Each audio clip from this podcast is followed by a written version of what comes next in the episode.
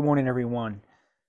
Psalm 3 is where we find ourselves this morning, and it says at the introduction to the psalm, a psalm of David when he fled from Absalom, his son. David indeed faced many adversar- adversaries, including in his own family.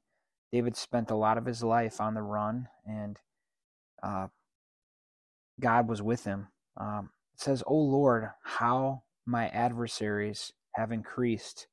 Many are rising up against me. Many are saying of my soul, There is no deliverance for him in God. It seems as though people may have been mocking him here and saying, you know, in a sense, where's your God now? As David was on the run from Absalom and, and indeed in other times of his life as well. You know, when when you are a person like David who is a leader and who was courageous and who, although imperfect, was a man of God, it seems as though at times people will want to more quickly be your adversary. Uh, something even just about being a Christian. I think even being a, a sold out Christian is people will want to knock you down. People at times will want to come against you. And sometimes it's even hard to explain, like, uh, why are people rising up against this brother or sister in Christ? And I think that's just part of the journey of faith. And uh, I think, uh, you know, it's hard to say all the reasons why. I think sometimes evil doesn't like light, you know, uh, darkness doesn't like to have light around it. And people will try to to knock down that light. And I, I you know i'm speaking from experience. I've experienced that in my own life. And here we have uh, david all the more experiencing adversaries around him. And i think david's lesson here is a really good one on how to handle it.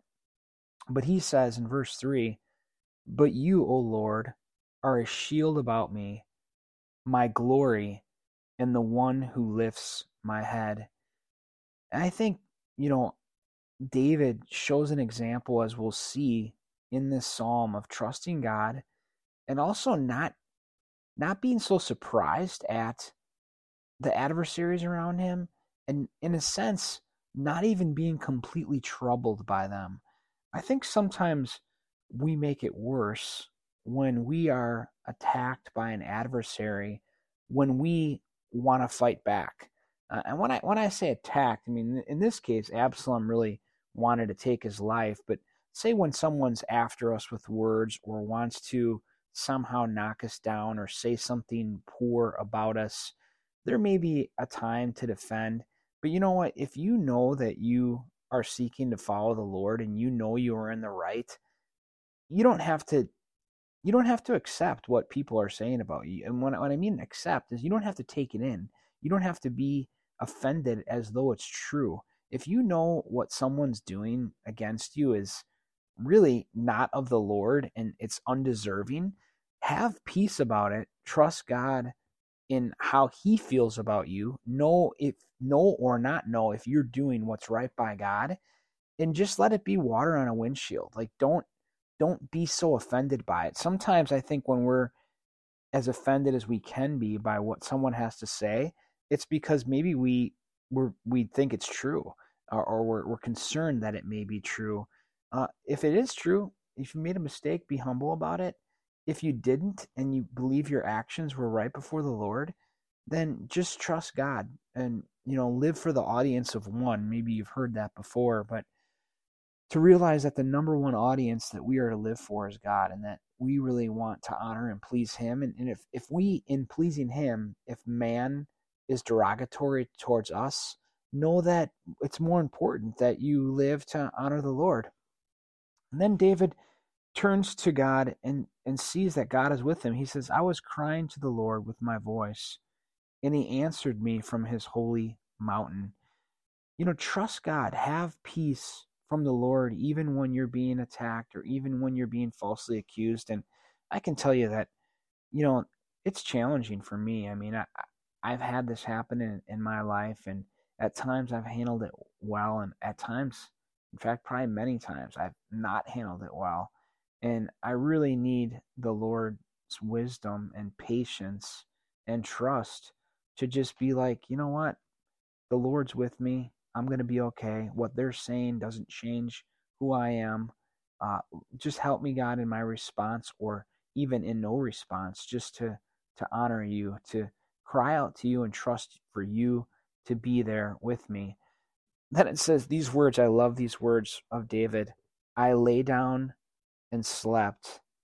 I awoke, for the Lord sustains me. And what a beautiful thing is, you know, say you have people coming against you. It's just to rest in the Lord. Just, okay, you're not having to say anything, not having to be defensive. Just trust in the Lord.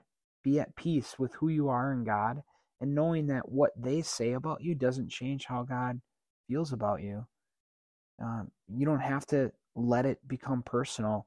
Be confident enough in God and to a certain extent in who God made you that their comments and what they think doesn't change who you are and doesn't change who you are in God. Uh, I think sometimes we, we just need to have more confidence in the Lord that what people say just doesn't bother us.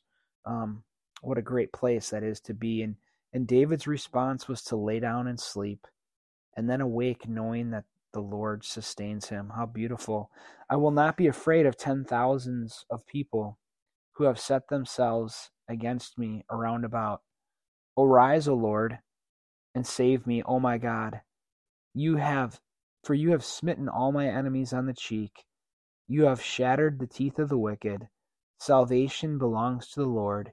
Your blessing be upon your people. In in many instances in David's life, you know, he has such heroic stories about God providing for him, protecting him, seeing him through so many storms and you know may the lord provide for us when we need him and may he sustain us through the difficulties that we have but i think sometimes what it comes down to is, you know, David eventually, his time, you know, came to an end. David died. And not everyone is given the divine protection that David had from so many adversaries. At times, you know, I'm thinking of even what's going on in Israel right now. And, you know, a lot of people just died by Hamas coming in and, and taking the lives of innocent people in Israel. But here's the thing verse 8, it says, Salvation belongs to the Lord. Salvation belongs to the Lord. I mean, ultimately, what is our peace? Our peace is that even no matter whatever happens to me, whether I receive divine protection until I'm 90 some years old, or if something were to happen to me much sooner, somehow my life were to get taken, or I depart earlier than maybe we think we would like to or think we should, salvation belongs to the Lord.